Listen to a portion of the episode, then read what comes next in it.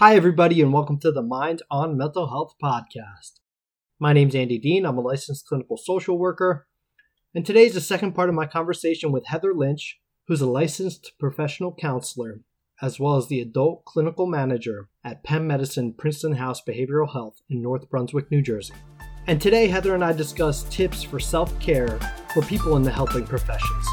So I hope you guys enjoyed the podcast and find it helpful.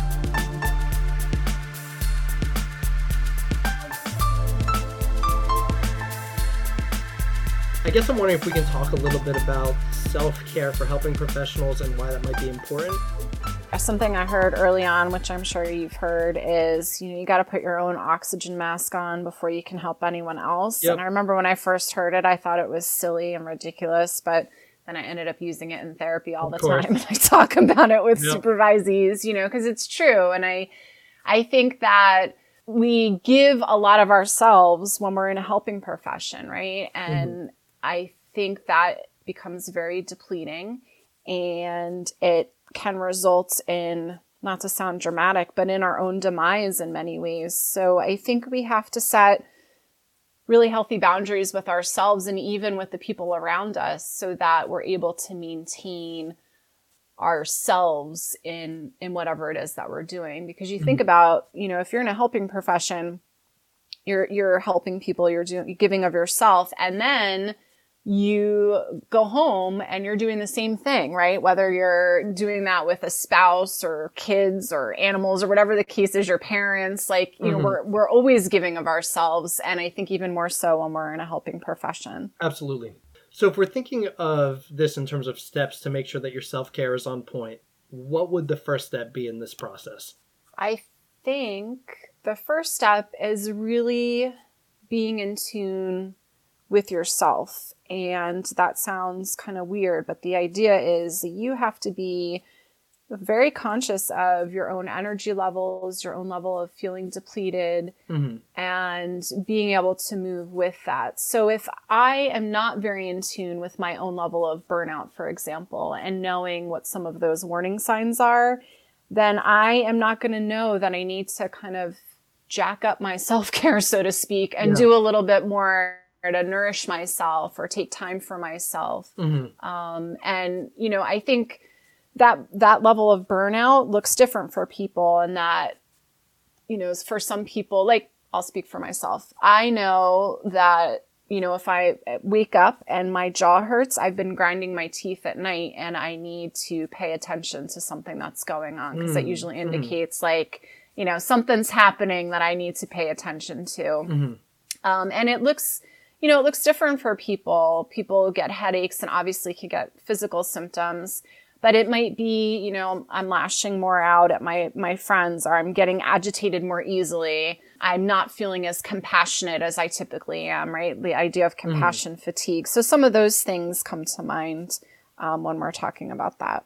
Yeah, you know, this reminds me of something that I always say to clients, which is that 90% of the time, the first step to managing any kind of mental health issue is just recognizing the warning signs basically or Absolutely. you know recognizing what's happening. So you know especially at the level of care that we operate in which is a higher level of care that, than traditional outpatient i think a large part of the work that we do is just helping clients to recognize when they need to start implementing some changes. Yes so, I mean, largely this sounds like exactly the same idea, which is just being aware of your warning signs. A, knowing what your warning signs are, and then B, being able to recognize when they're happening instead of just kind of being in autopilot mode.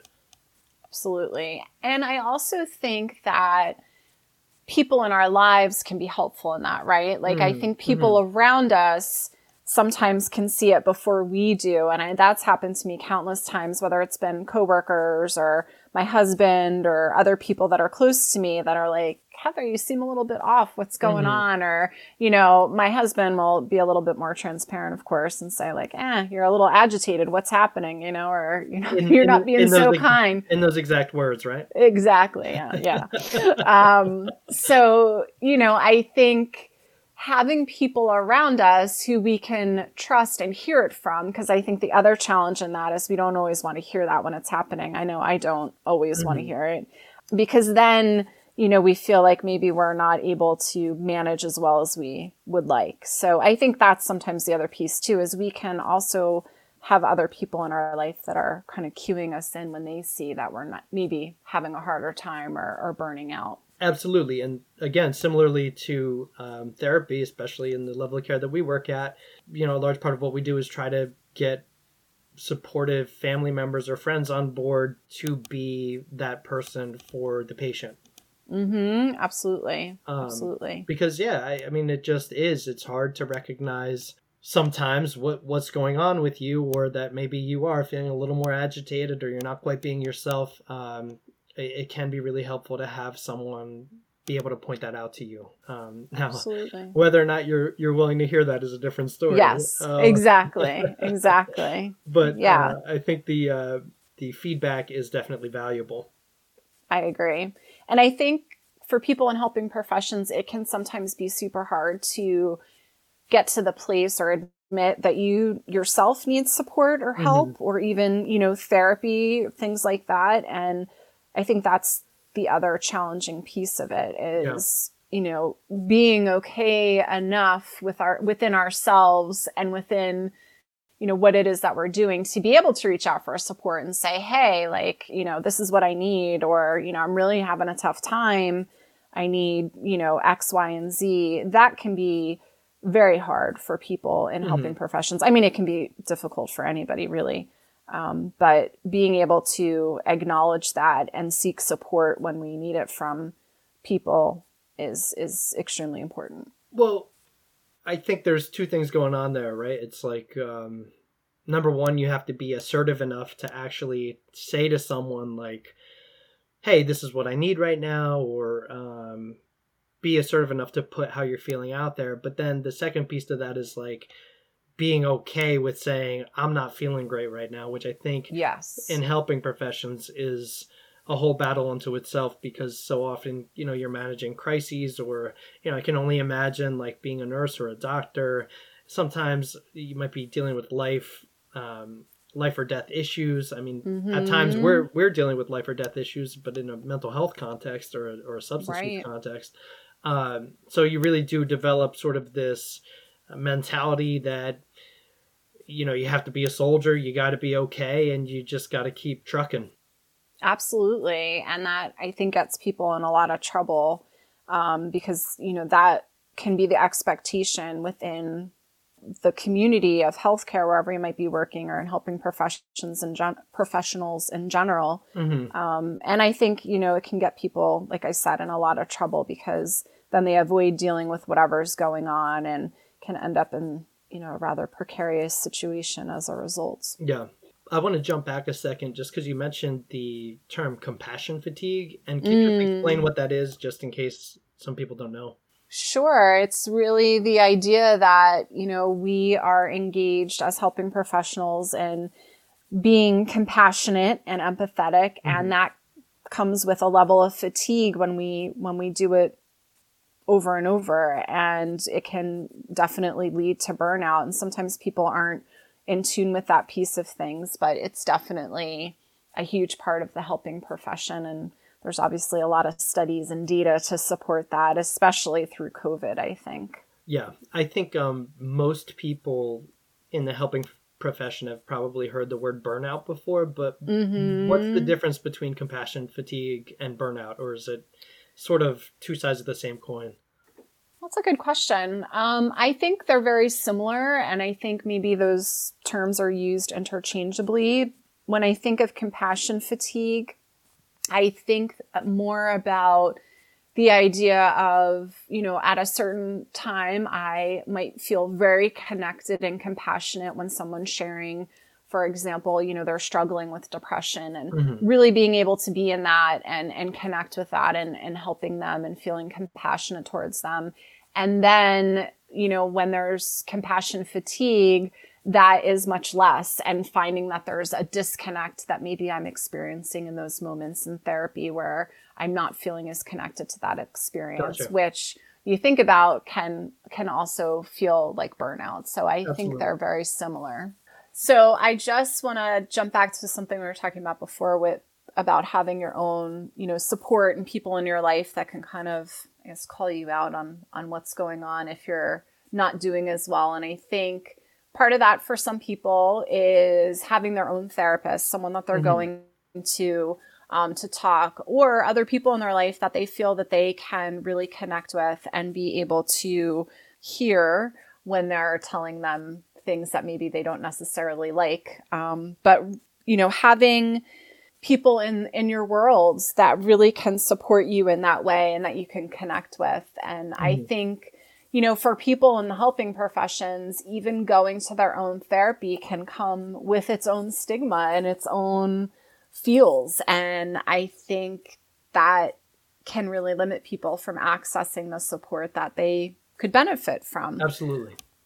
We don't talk about that enough, but I think that's a huge, huge thing. Yeah, so having your own therapy, your own identified support people, I, this really sounds to me like it's sort of one piece of the self care puzzle, which I, how else can people make sure that they're maintaining their self care? And again, I, I mean, I guess this kind of goes back to like that that therapy lens that I would I, I oftentimes talk about with clients, which is like you have to first step is recognize what's happening, right? And then the second step is usually like a behavioral intervention, which is just Mhm. a fancy way of saying you got to do something about it. Um, Right. So, what are some other things that people can do to make sure that their self care is okay besides having support people?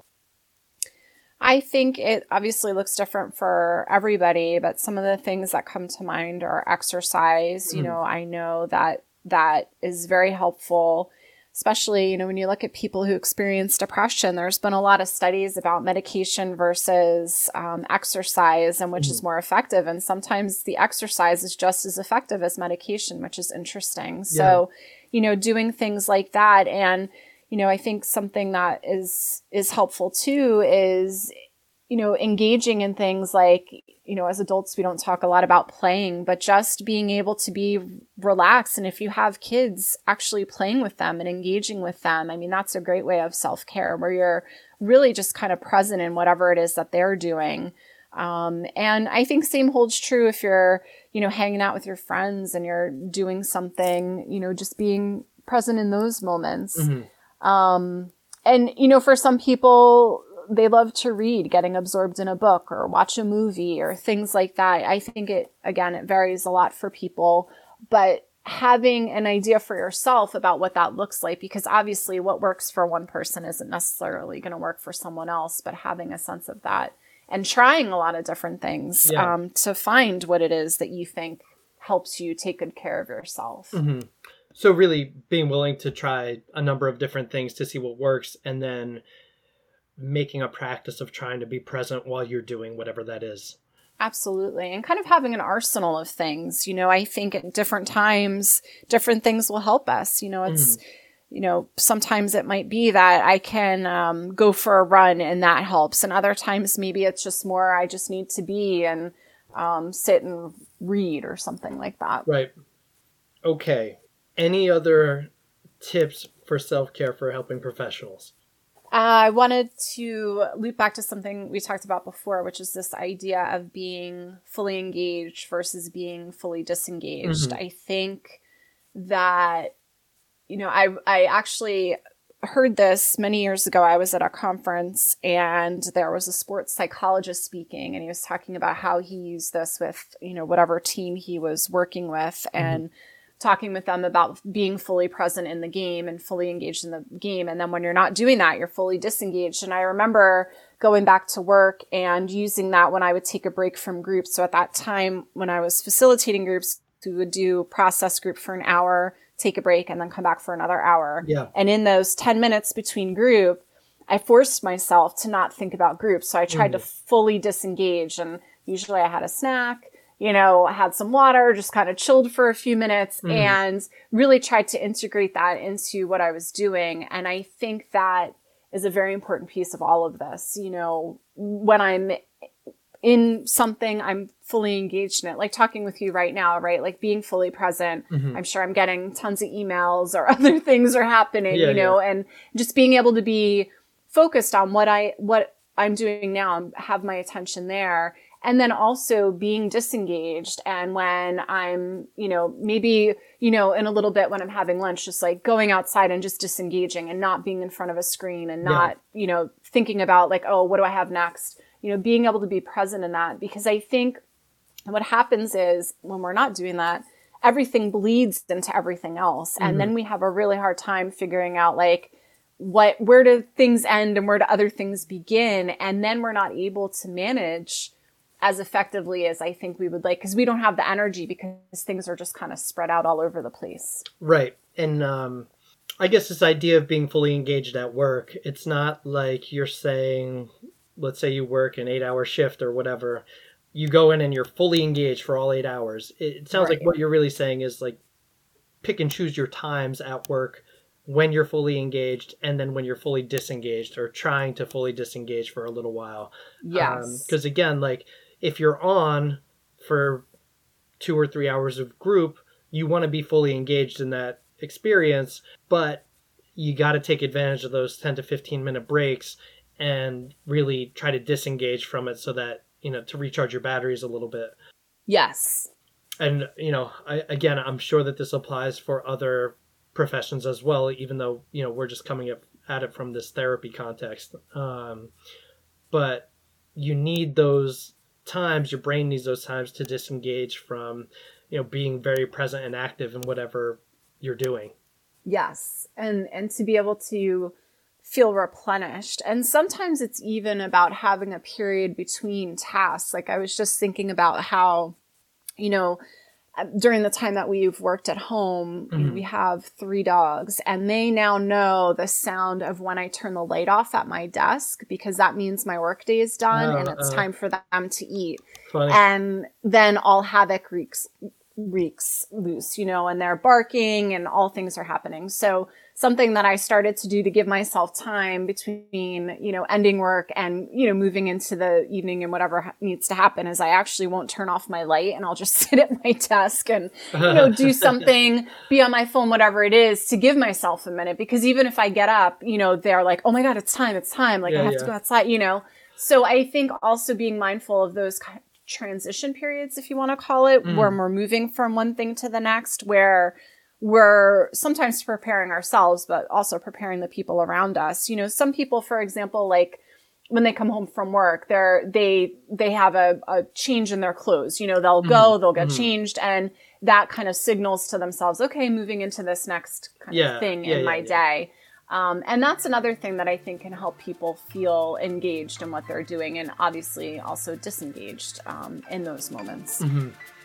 No, no, it's a great point. It's a great tip, and I think that's really funny about your dogs. Yeah. Uh, Pavlov's dog, right? exactly, It's exactly. the same thing. Yeah. Yeah, Um, it's kind of amazing. um, okay. Well, Heather, thank you so much for coming on and talking to me. And would you be open to coming on and doing it again? Absolutely. You know, I love hanging with you, Andy. You're the best. All right, cool. so are you.